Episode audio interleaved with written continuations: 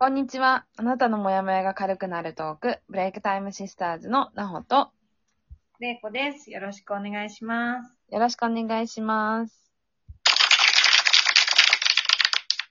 さあ、今日も始まりました。れいこさんよろしくお願いします。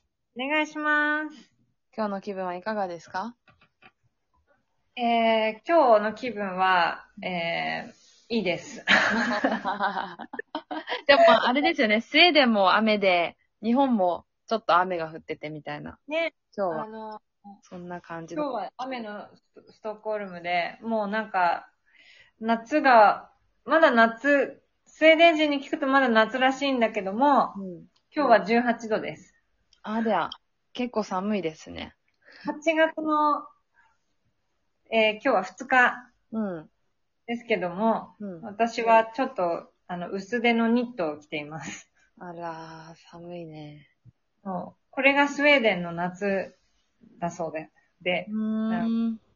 でもちょまあっと前までね、もっとだいぶ暑い感じだったのに、急に寒くなりましたね。おとなしくなっちゃったっていうか、ね。寒さ、寒寒くはないんだけど、うんうん涼しい感じになってきて、うん。うんうんうん。でも、あの、ね、まあ、スウェーデンの夏はちょっと早いので、うん。まあ、7月がピークな、なのかな？うん。なんだと思うんだけど。うん。じゃあ、これからまたどんどん寒くなっちゃうんですね。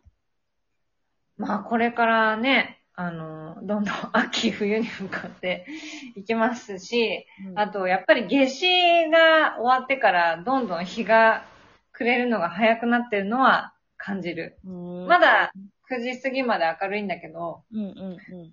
確実に、あの、夏至の頃よりは、少しずつ暗くなってるのを感じるので、あの、ここにいるとすごくね、季節がの変化をすごく感じるよね。うん。いると。そうですね。なんか東京にいる時よりは、なんか、感じるんだけど、季節は巡ってます、みんな。うん。まあでも東京も今年は夏がすごい暑いので、うん。まあね、34度とかうん。5度とかあるようなうん。時期ではあるんですけど、今、ゲリラ豪雨がすごいので、あうん、雨が降ったあ。り、なんか、ほんと、うん。みんな気をつけてほしいし、体調も気をつけて、ね、そうだ夏バテしないように。いや、ほんと夏バテしそうですよ。やっぱり、あの、昼間なんかは本当に暑いので、うん。あの、外に出てる人は本当に気をつけてほしいなとうん。思います。だけど、まあ、冷房の中で冷たいものを食べたり飲んだりすると、やっぱり夏バテ起こしやすいからね。本当ですよね。でも、あったかいものをなんかこう、欲する時期でもないから、この、ね、この季節ね本当に、ね、あったかいものを食べなきゃいけないと思いつつ、冷たいものを食べてしまう。その欲に負けてしまう。この頃でございます。皆さん気をつけて、はい。夏を楽しんでください。ありがとうございます。はーい。はい。テーマは、じゃあ今日のテーマに行きたいと思います。自己肯定感ってどうやって上げるの？っていうテーマで今日はお話ししていきたいと思います。うん、なんか、こまあ、小難しい言葉だけども、うん。あの、よく使われてる言葉だよね。まあそうですね。で、まあなんでこんなトピックにしたかっていうと、まあ先日ある友人から遭難を受けたからなんだけど、うんうんうんうん。自己肯定感ってどうやって上げるのってそのまま言われたんだけど、うんうんうんうん。でもなんか、自己肯定感って、うんそもそも自分のことを、うん。あの、まあ、肯定するってことだけどさ。で、ってことあのね。うん。だけど、うん。多分、ずっとなほとも話してたけど、うん。自分のことを客観的に見て、うん。いいところもうん、良くないところも客観的に見て知るっていうことが、もう、うん。まず第一ステップだよね。そうですね。それができないと難しいですよね。自分ってどんなところがあるのっていうのを、うん。ただただ客観的に知るっていう。そこでは肯定も否定もし、しないで知るっていうことが大事だよね。そうですね。それを、で、それをしたらその次にそれをまるっとうん。受け入れるっていう。うんうんまあ多分いいところを受け入れるのは簡単だと思うんだけど、うん。うん。自分のダメなとことか嫌なところを受け入れるのって多分難しい。うん。だけど、それもあって自分なんだなってうん。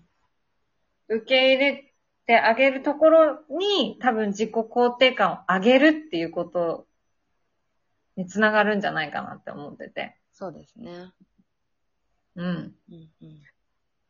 なんか、まあ私もたくさん、あの、ダメなところがたくさん あるんだけど、うん。昔はやっぱりそこから目をむ背けたいくて仕方がなかっうん。たよね。うん。で、やっぱり、あの、自分のダメなところ見たくないし、うん。嫌だなって思って、うん。あの、逃げてばかりいるんだけど、うん。そうするとなんかそれを、なんか、あなたはこういう人なんですよっていうことを、うんなんか教えてくれるような出来事が突然起こったりとかして、して、うん。もう、なんだろうと思ったら、やっぱりそれも自分なんだって認めてあげてほしいってことなんだなってある時気づいて、うん。うん。それはすごく自分が認めたくない感情だったりとか、うん。認めたくない、なんかこう自分のずるい部分だったりとか、うん。なんかいやらしい部分だったりとか、うん。ね、なんか目を染めた、背けたくなるような自分の嫌な部分だったりするんだけど、うん。でもそれすらも、なんか自分なんだなって、うん。それもあるんだなって受け止めてあげられるように少しずつなってきてからは、うん。ちょっとこう自分のことを本当の意味で好きになってこれたかなって思うんだよね。うん。うん。うん。どう？なほは。そうですね。なんか、今までの、その、うん。自分がどうだったかなって考えたときに、私も、ももちろん、レイコさんが言うように、もちろんレイコさんよりも、全然劣ってますし、もちろんね。何を言ってるの？いや、でも本当に、やっぱり自分が完璧な人間ではないからこそ、あの、昔、それこそ若い頃なんかはもっともっと完璧じゃないわけじゃないですか。うんだそういう時って、なんか、完璧じゃないんだけど、なんか、ネガティブなことも逆に若いから、どんどん吐き出せてった気がするんですよ。だけどなんかこう、社会にもみくちゃにされて、うんなんか余計にそれができなくなってる自分が今いるなと思ってるんですよ。実は。うんうんうん。なんか昔の方がなんかこう、いろいろ自分、ね、自分のネガティブなところもポジティブなところも、なんか、何も考えずね、自己肯定感が高いとか低いとか、そんなことを考えずに、うん、なんかこう吐き出、そうそうそうそう、吐き出せてたんじゃないかって思ってて、なんか、やっぱり、あの、20代、30代に、こうね、こうと、年齢を重ねるごとに、うんうんどんどんこう吐き出すことができづらくなってるなっていうのは思ってて、うんうんうん。でもそういうふうに思ってる人ってすごい多いんじゃないかなって思うんですよね。もしかしたらそれはいろんなしがらみだよね、やっぱり、ね。そうですねいろんな、あのー、なんかこう、日々さ、生活する中でいろんな人と関わったり、いろんな、あのー場所に、まあ出向いたり、うん、いろんなチャンスが巡ったりする、していく中で、当然関わる人とかことが多くなってくると、うん。しがらみが多くなるね。そうですね。うんそこでやっぱりこう、うまくやるっていうのはすごい、うん。あのまあ、当然複雑になるから、そうですね。うんうん。なかなかその、うん若い時よりかは素直にそれが出せなくなる時っていうのはあるよね。うん。やっぱりリセットするじ時間って必要だよね、きっと。うん。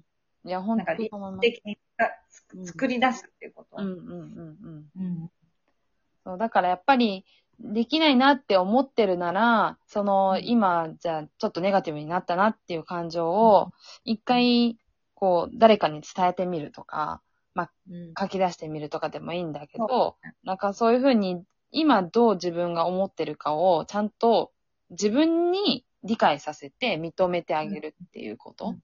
なんかそうすることで、あ、今自分はこういうふうに思ってるんだってことをまず知ることができるじゃないですか。うん。で、そうすれば、今度、あ、じゃあ今自分はネガティブになってるから、じゃあポジティブに考えるにはどうしたらいいだろうに多分考え方がシフトすると思うんですよ。うん。うん。うん。だけど、なんとなく思ってるだけだと、心の中で変換することって意外と難しかったりするじゃないですか。うん。なんかそこを多分変えていけば、なんか肯定する、なんか力みたいなのがついてくるんじゃないかなって思うんですね。うん。うん。そうだね。うん。はい。あのー、なんていうのかな。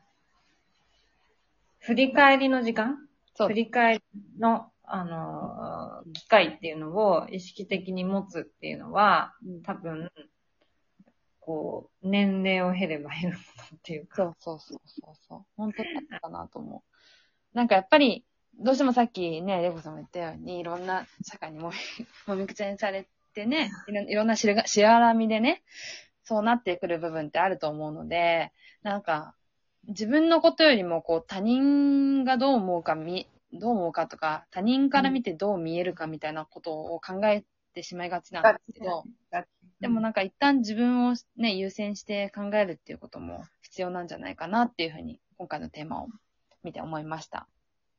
はい。時間が。来ましたので、はいまた、次回またお話ししましょう。このトークを聞いていいなと思った方は、いいねやネギスタンプを押していただけると嬉しいです。今日も聞いてくださりありがとうございました。